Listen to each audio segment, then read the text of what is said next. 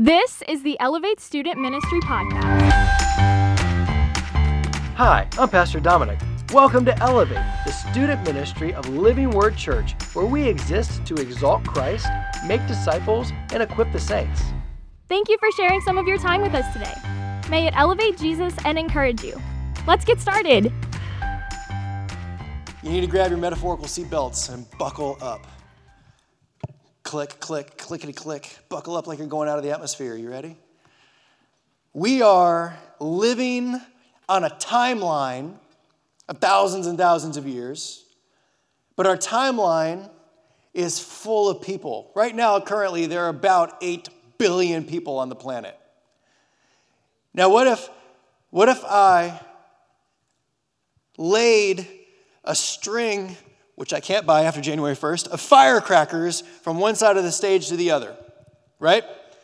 People are being born, growing up, having babies, dying. Those babies grow up, have babies, die. Those babies grow up, and I just lit this firecrackers. Ready? I was just, you know, let's pretend together, right?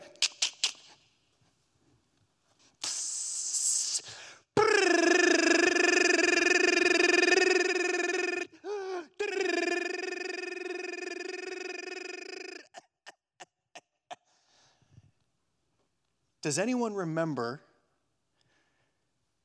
the 17th one? What about the 60th one? When we actually get our heads out of the sand a little bit and we look at reality on a planet of 8 billion people in a timeline of thousands of years, each of our lives emits a tiny flash of light, a pop amidst a thunder of other pops and flashes of light, and we're gone. And the significance of any particular one of us vanishes as fast as we showed up. We're diving into the book of Ecclesiastes tonight. We're going to spend three weeks in it. We're going to look at it three different topics purposes, uh, ideas that Ecclesiastes points out at us. And Ecclesiastes has a way of being a cold splash of water to our face. And you know what? Sometimes I think we need that. In Christian circles, we project an image that often doesn't line up with reality. And in Christian circles, sometimes we project images that aren't even true to Scripture. And one of the one of the ideas that is always out there is, man, if you love Jesus, if you're a Christian, everything is good. Everything goes well for you. You have health, you have wealth, and if you pray about it, you get the parking spot at Walmart. And a lot of us buy into it. And then suddenly, something happens that rocks us out of our self made deception and illusion that we can't explain anymore. I'm a Christian, but someone that I love passed away. I'm a Christian, but all my money was lost in some sort of financial crazy thing. I'm a Christian, but fill in the blank. And then the first person that is to blame is God. So we're projecting this image that doesn't line up with reality, and it's an image that we don't even live up to because it calls our faith to question every time reality genuinely hits us. And Ecclesiastes dives into this and asks hard questions that most of us ignore because they're uncomfortable and wrestles with them. If God is really in control, why do bad things happen? Doesn't serving God make things go our way? Shouldn't good things happen to good people and bad things happen to bad people? The author of Ecclesiastes boldly and bravely jumps into this kind of stuff. He, what he's going to do is he's going to take life and all the things that we feel are important and he's going to put them on trial and he's going to cross examine them. He's going to, in another analogy, he's going to disassemble them and he's going to analyze them. And he's going to say, what really is stable, what really has purpose, what really has value. Is life everything we've summed it up to be? Is life worth everything that we pursue in it? So, Surgeon General's warning in here heads up, we're going to jump into real practical life and we're going to follow our author into difficult questions. Questions that paralyze people when they lose someone close to them. Questions that steep even successful people into depression. And questions that make happy people turn against God whenever they receive an awful diagnosis. Hope you're buckled up. Turn your Bibles to the book of Ecclesiastes. If you don't know where it is, cut your Bible in half. You should land in Psalms, Proverbs, somewhere in there. Ecclesiastes comes right after Proverbs, same author. And it's going to be really to your benefit if you have a physical Bible tonight so that you can bounce around some of the verses with me. You'll see how they connect in really cool ways. So, Ecclesiastes chapter 1. Chapter 1, verse 1. The words of the preacher, the son of David, king in Jerusalem. Now, this word preacher can also mean teacher. Ultimately, it means someone who is addressing a big crowd. And so they translate it into preacher. And it's defined as the son of David and the king of Jerusalem. And right now, Solomon isn't just name dropping his dad or establishing his royalty.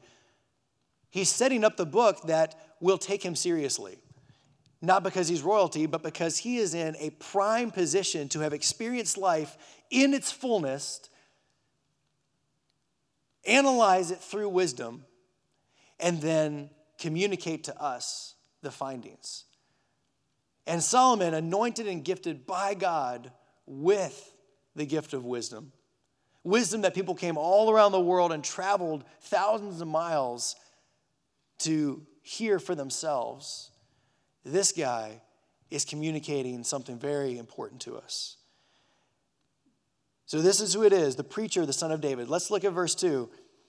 What he does is he's going to take his entire book, all his search, all his life's added up wisdom, and he's going to give us the answer before he digs into the questions. And he begins right here in verse 2. This is the conclusion of the book in the introduction.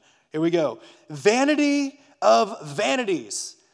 It's like putting an EST at the end of a word. Not just big, but biggest. This is the vanity of all the vanities. This is the vainest. Vanity of vanities, says the preacher. Vanity of vanities, all is vanity. What does man gain by all the toil at which he toils under the sun? That's the question that's going to be repeated again and again and again. In other words, what is the point of all the work that we do? And he has already given us his answer it's vanity. All of life's efforts, pursuits, everything we sweat for, work for, save for, study hard for, beg God for, stay up late for, all comes up to a sum of vanity of vanities. All is vanity. The word here for vanity is the word hevel. I'm going to use it a lot tonight because hevel is easily misunderstood. Some translations use the word meaningless or pointless, but that's not what hevel means. So this is important to kind of like lay the groundwork. Hevel literally means smoke, vapor, or an illusion.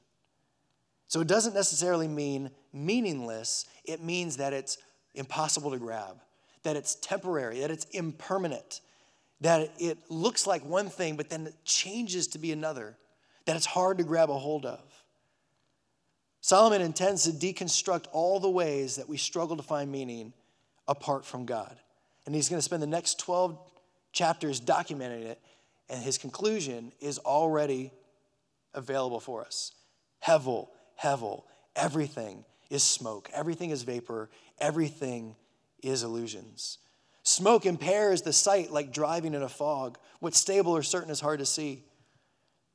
It's like a vapor that can take one shape and then change randomly or vanish altogether. It's like an illusion which may look solid, but when you reach to grab it, it has no substance. Our teacher isn't saying that life is pointless or meaningless, but all of our, all of our pursuits are like a cloud or a mirage. They don't hold weight, they don't hold validity, and they don't stand for the value that we place on them.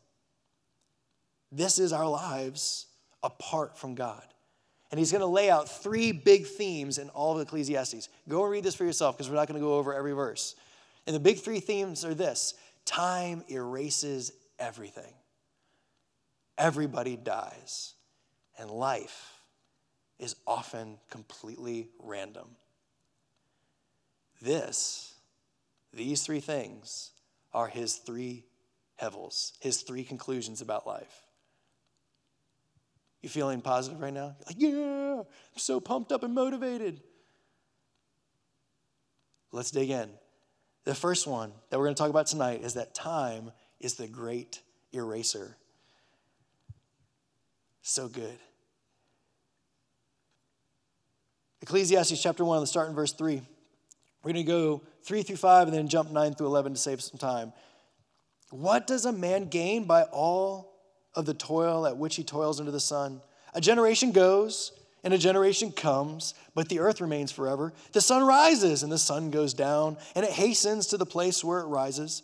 The wind blows to the south and goes around from the north, and around and around goes the wind. Let's jump to verse 9. What has been is what will be and what has been done is what will be done. And there is nothing new under the sun. Is there a thing which it can be said, see, this thing is new? Ah, it's been done already in the ages before us. There's no remembrance of former things, nor will there be any remembrance of later things yet to be among those who come after. And there's your key right there. There's not going to be any remembrance of things, nor is there going to be any remembrance of things that we do or our grandkids do, or them after them. One author writes, We write our names in the sand, and then the waves roll in and wash them away. So, all that is, all that has been, is going to be erased by time. And this next 60 seconds that's about to happen, that's about to be, you know, written, I've got a pencil, that's about to be written. When we step into that, the 60 seconds we're in now, it's totally gone. You can't revisit it. It's faded from forever. And sometimes some of the some of the bangs along the line will echo for a minute. They may make a splash and a ripple, but just like the echo in cave walls, just like the splash in a still lake, they just weaken as they spread out into time. Further, everything that we've done has been done before, and everything that we've done is going to be done again. You and I are just a blip of time in the brevity of a single firecracker. I like this example. It's kind of fun for me because I'm sort of old school and a dork. I'm going to give you a list of actors, actresses, musicians, models, and comedians. Now, their heyday was 60 years ago. That's their heyday. And two of them are actually still alive today. Let's see how many of them you remember. Now, I don't want you to raise your hand if you know their name. I want you to raise your hand if you can tell me a song they sang or a movie that they were in. All right, so show of hands. First name, Humphrey Bogart. Show of hands. Yes, adults, I know. James Cagney. Ginger Rogers. Herb Alpert. Yes. Good job. One. Here we go. Katharine Hepburn. Not Audrey Hepburn, Katharine Hepburn. George Burns. Dean Martin. Oh, a couple of y'all. Wait, wait, wait. But do you know a work that he did? All right, let's keep going. How about Raquel Welch? Lou Costello? Oh, my heart hurts. Doris Day. Cary Grant? Marlon Brando. Can you name the work that he did? Nope. Don't believe you yet. Mickey Rooney. Judy Garland? Nope, you got a name a work that she did. Yes, you got one. Good job, good job. George Harrison. No, no, wait, wait. I want to just see. I want to see how many hands. Raise your hands first before you say anything. Who knows a work by George Harrison? All right, one, two, three, sort of. One song by George Harrison. All right. Annette Funicello. No?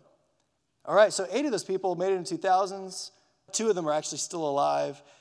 So we're only maybe two generations apart from their big splash, their big bang. And this generation has almost entirely forgotten them. And they were as big as superstars as anyone you can name today, world renowned. Which means that everyone that is the most famous that you can think of today, 60 years from now, their careers will be as washed out as these people whose records are gathering dust in attics. This is the timeline that I'm describing. And if these people who made big splashes are so easily forgotten, how much more should we be honest about ourselves? And you know what?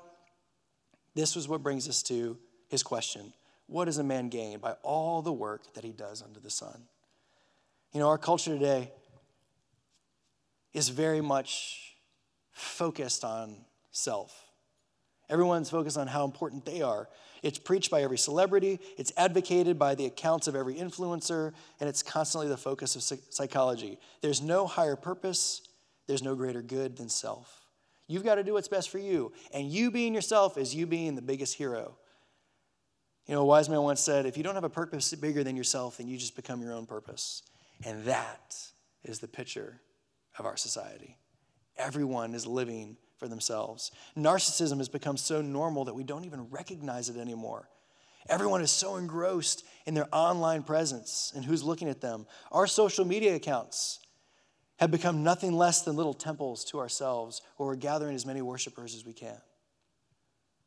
But Solomon deflates all of this and puts it right up there under the lights and says, Look at the reality of everything we strive for. When we pull our heads out of the sand, we see that everything is hevel, and we are just a blip on the timeline. So, point one is that time erases everything. Point two, if this is true and so much what we do has so little lasting value, we are forced to confront the reality that most of what we do is a waste of our limited time. The average American spends two and a half hours every day on social media, usually has about four or more streaming accounts, sends 85 text messages a day, and if you're a gamer, you probably spend about seven and a half hours a week playing video games. These and a host of a bunch of other activities put the average American whew, spending seven hours and 44 minutes looking at a screen every day. Almost a third of our lives is spent looking at a screen. Our precious and limited time is passing by, and we don't even know it because we're so distracted. The teacher of Ecclesiastes is putting life on trial and demanding that we look at it clearly. And the unspoken challenge is that we spend most of our time in things that are totally insignificant. And what's scary is that perhaps someday, when the sand of our hourglass is almost run out, we just might be jarred to the reality that most of our lives were wasted. Solomon was one of the most important people on earth, and he realized in his twilight years that he spent most of his life in vain pursuits. So let's ask some questions. Are there any exceptions? Are there any achievements or pursuits that matter? If so, wouldn't it be wisdom to pursue knowing what lasts? Wouldn't it be wisdom to begin investigating, investing our limited time into those things? And Solomon asks the same questions. And if you roll into chapter 2, which I hope you'll read it later, Solomon actually digs through seven different things that seem like they make a lot of sense. He talks about pursuing pleasure. He had it all. He had every enjoyable thing. It says that he withheld nothing from himself, and yet it brought no lasting satisfaction. He built stuff. He built houses, gardens, vineyards, on and on and on, building projects that he hoped would make him remember, but they brought no lasting satisfaction. He amassed wealth more than anyone else more gold, more silver, more treasures. And again, it was the same. All was Hevel. He pursued wisdom, Certainly, wisdom would satisfy. Certainly, it would be meaningful and lasting. And yet, even wisdom in verses 2, 12 through 16 of chapter 2 comes up with nothing.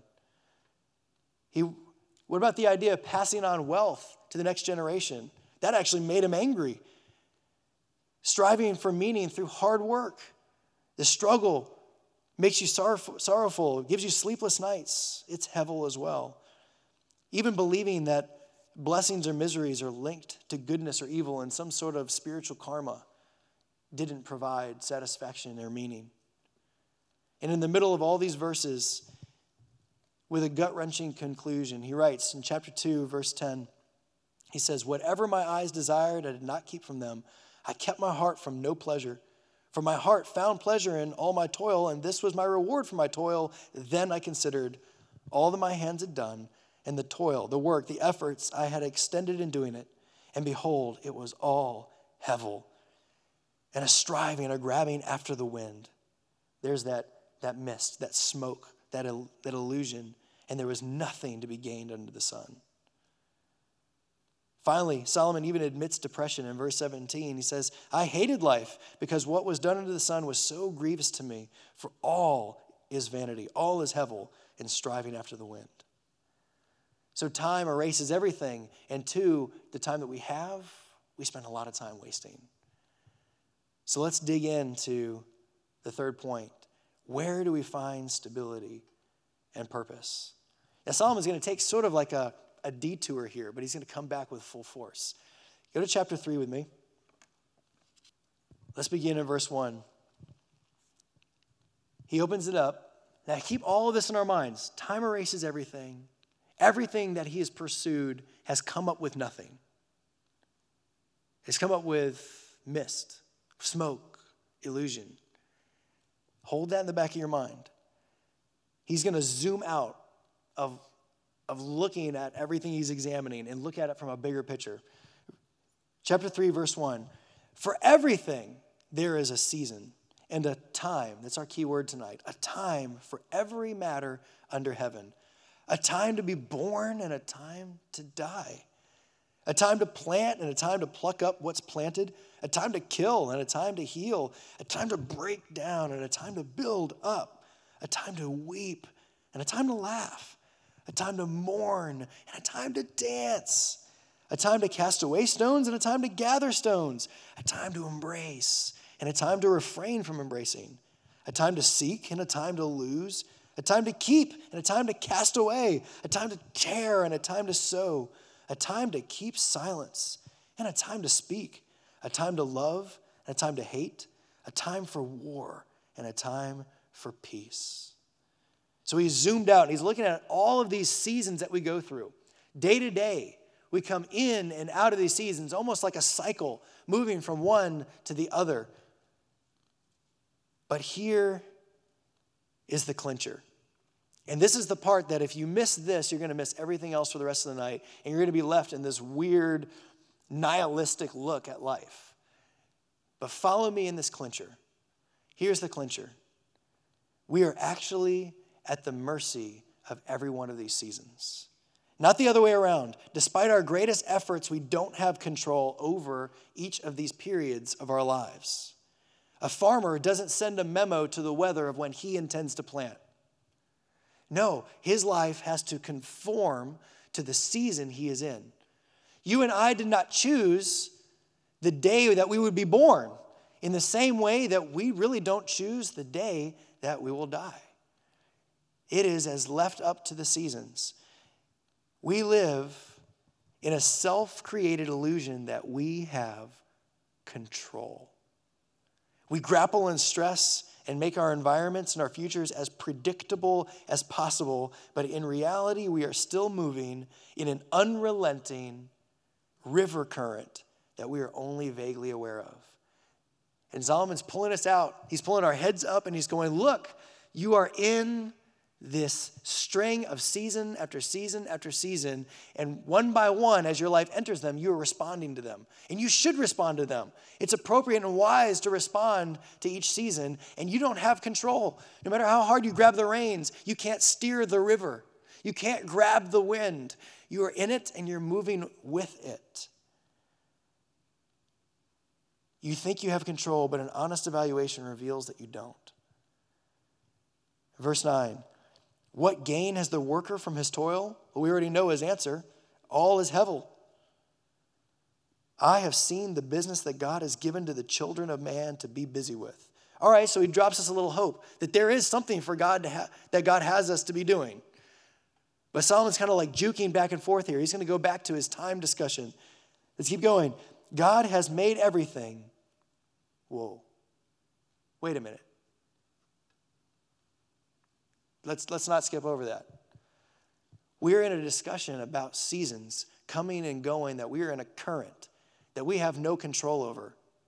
But these are not arbitrary or random. Verse 11, He has made everything beautiful in its time.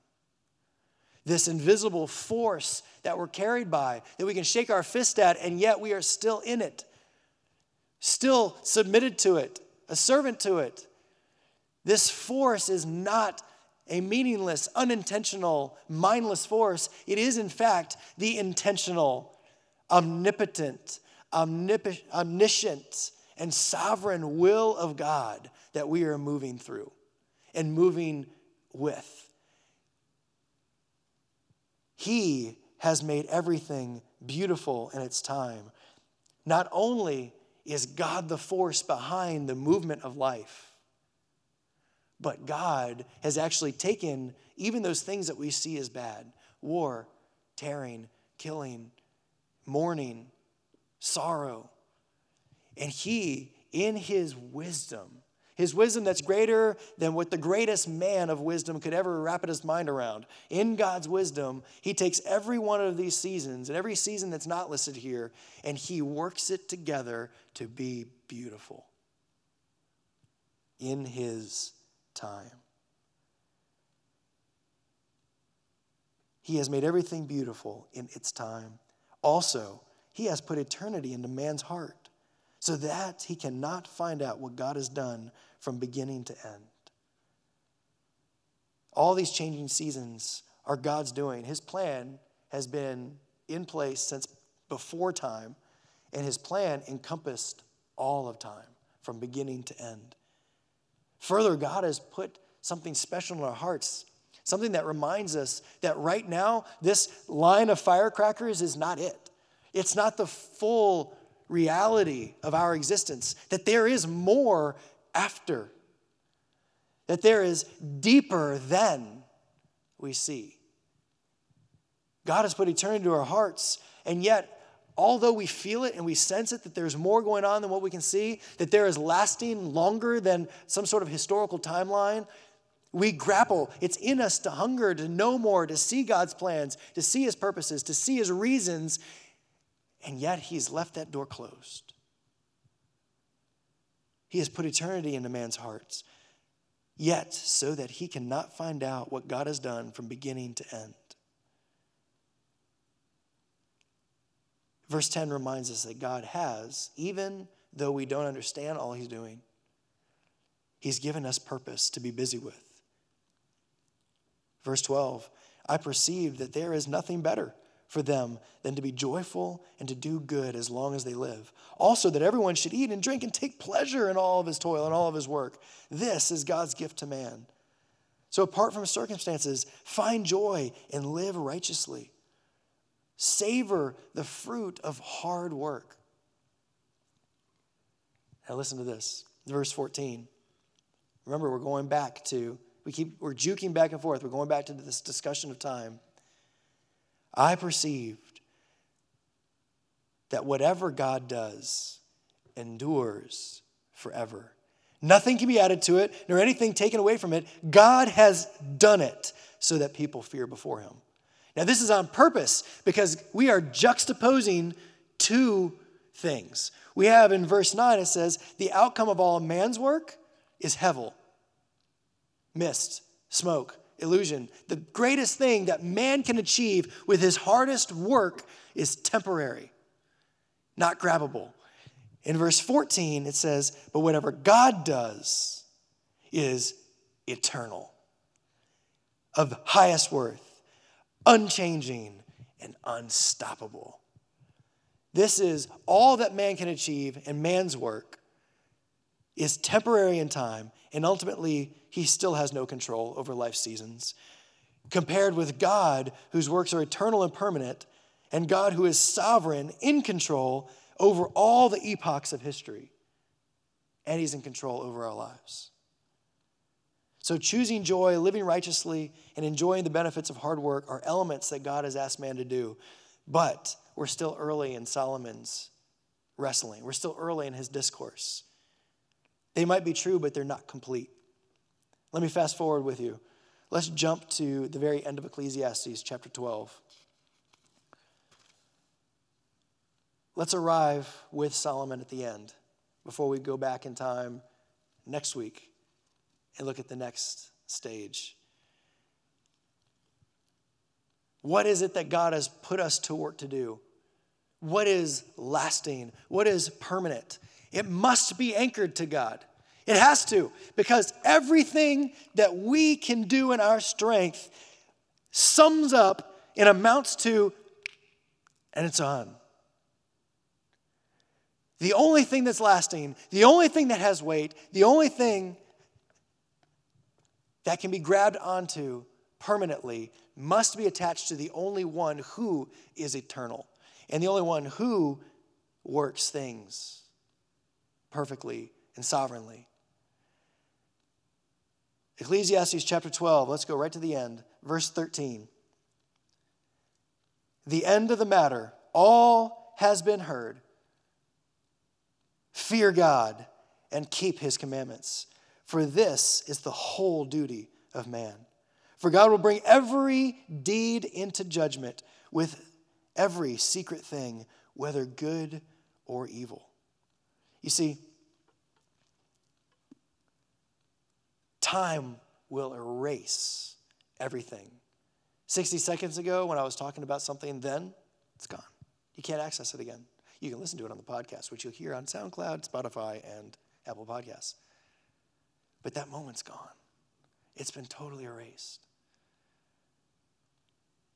But what is timeless is who we serve. What is timeless is our faithfulness to Him, because even though time has erased it, our God, who is eternal outside of time, is ever aware of every faithfulness that we do just as he is aware of every rebellion that we do.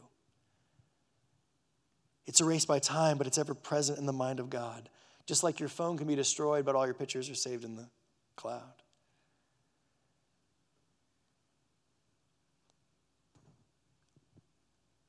There's three practical applications I want to point out here. First, slow down. Enjoy the fruit of your hard work. If you're not working hard, work hard and enjoy the fruit of it. We have to learn to rejoice in all seasons, to savor life and its roller coaster for what it is and not what we think it should be. Because the ups and downs are actually both gifts from God, seasons that He has appointed in His timing. And from His perspective, they're beautiful. The second is that we can take peace that God is consistent in the hevel. And His loving attention is on you. To God, you're not just a flashbang, one that has come and gone in a moment. Our God has turned the spotlight of his love and directed it towards you. Of all the universe, we're a speck floating in a speck in a galaxy that's a speck on a timeline that's thousands of years with 8 other 8 billion other people and God's eternal love. Not because you're so significant, but because of his love, he has his eyes on you. That is the God that we serve. To God, you're not just the 17th firecracker You're his creation. And those who call on him to be their Lord, you're his son, you're his daughter. Third, serving him has eternal value. Everything else that we chase for meaning, for permanence, is empty and temporary. But serving God and serving people lasts. When we stand before Him, when He judges all that is good and all that is evil, it will stand.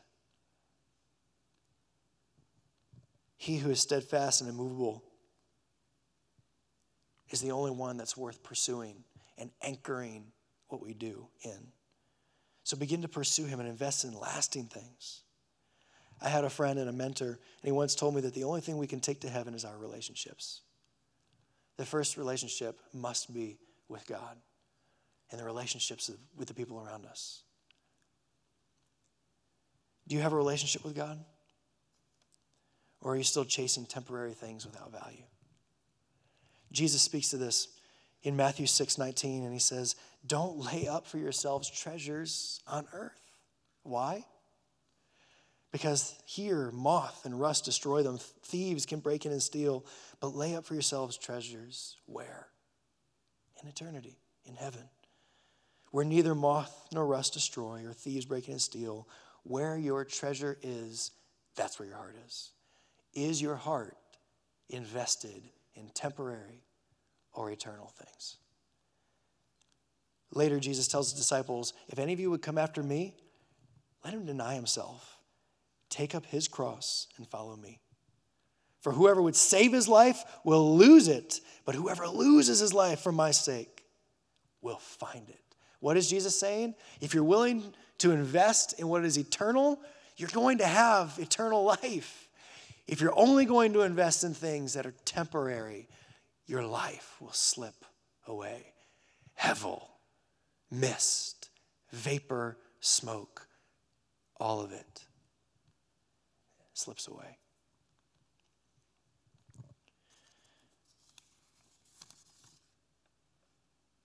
So, what do we do now?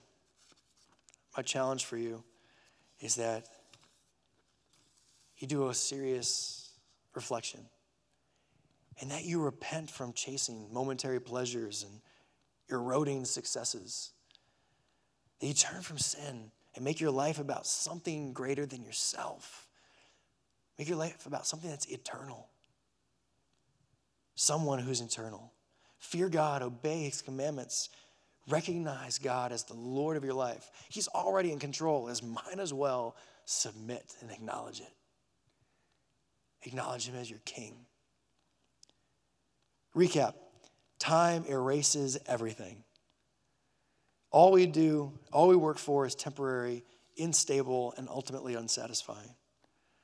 We waste the time we have with pursuits that end up with empty outcomes. And an honest look sees God is the one in control, and all he does is eternal, stable, even beautiful. His expectation of us is to put our energy, money, and time into what is lasting and serve him. So, I've got two challenges for you. You'll unpack them a little more in e groups. One, make a list of things which have eternal significance. And two, evaluate a 24 hour day in your life and look for places of wasted time and begin to commit just a part of that towards something eternal. Heavenly Father, I thank you for the men and women in this room. Lord, empower them, challenge them, wake them up. Lord, I pray that I pray that there are people in this room that are jarred by tonight and that want to grab onto something that's stationary and secure. Show yourself to them. Give them a hunger for Jesus Christ, who gave himself so that we might know who is above the temporary. We love you, Lord. In Jesus' name, amen. Thanks for listening, and a special thanks to all of you who have subscribed, shared episodes, and left reviews. If you would like to learn more about Elevate, you can visit us at iloveelevate.com and follow us on Facebook and Instagram. Thank you for everything you do that brings faith, hope, and love to the world around you. Now go follow Jesus.